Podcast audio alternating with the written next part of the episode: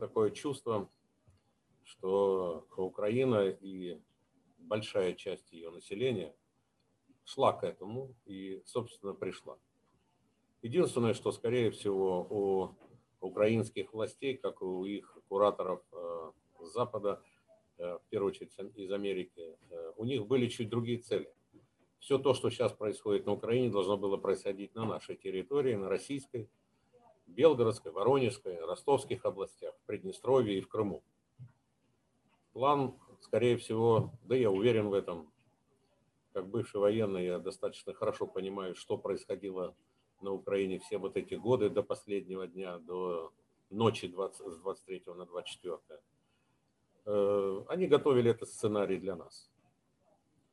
Ну, получилось так, что э, нам удалось российскому руководству упредить эти безумные действия и начать э, специальную военную войсковую операцию именно тогда, когда нам это выгодно. Вот, то есть не дать врагу напасть на нашу территорию. Что касается контактов, э, есть страшно за тех людей, которые там остаются, э, сидят в подвалах, либо сидят даже многоэтажках, потому что некуда сходить, э, спрятаться в подвал. В метро много людей и так в Харьковском метро. Поэтому переписываемся, по телефону не общаемся, переписываемся в основном. Вот, поэтому ситуацию в разных районах города э, получаю фактически из первых уст, как только что-то произошло.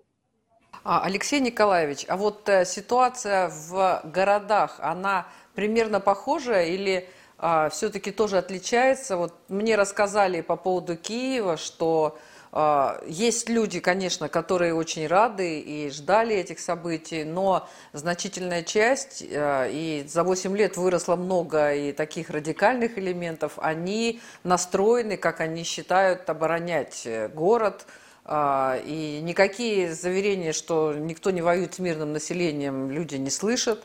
Вот. А в Харькове, все-таки Харьков, он более такой пророссийский или он вот менее пророссийский, чем Киев?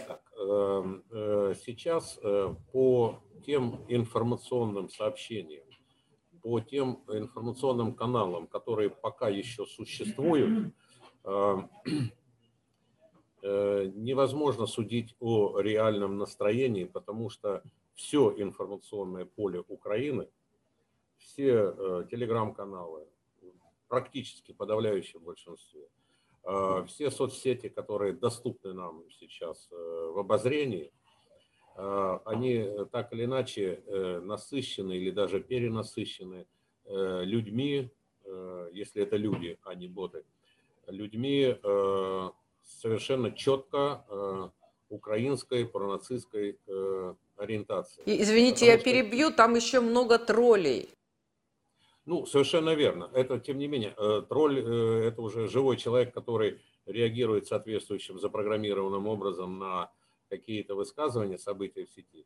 Но он однозначно про нацистской или про украинской ориентации. Потому что иных э, авторов, иных людей в открытое коммуникационное пространство допуска на Украине просто не было.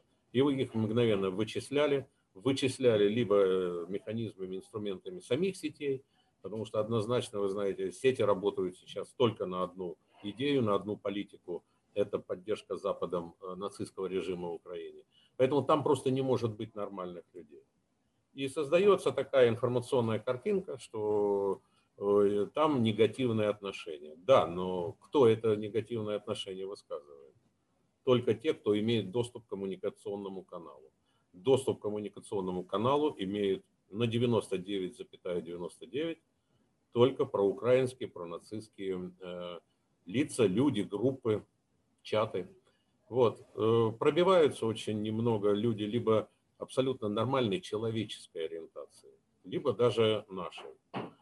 Э, их мгновенно вычисляют, не стесняясь, стучат тут же э, в этих нацистских э, пабликах э, украинских, харьковских в первую очередь, я про них говорю, и к ним тут же начинают уже приходить либо СБУ, либо полиция, либо теперь вооруженные бандиты под названием э, территориальная оборона.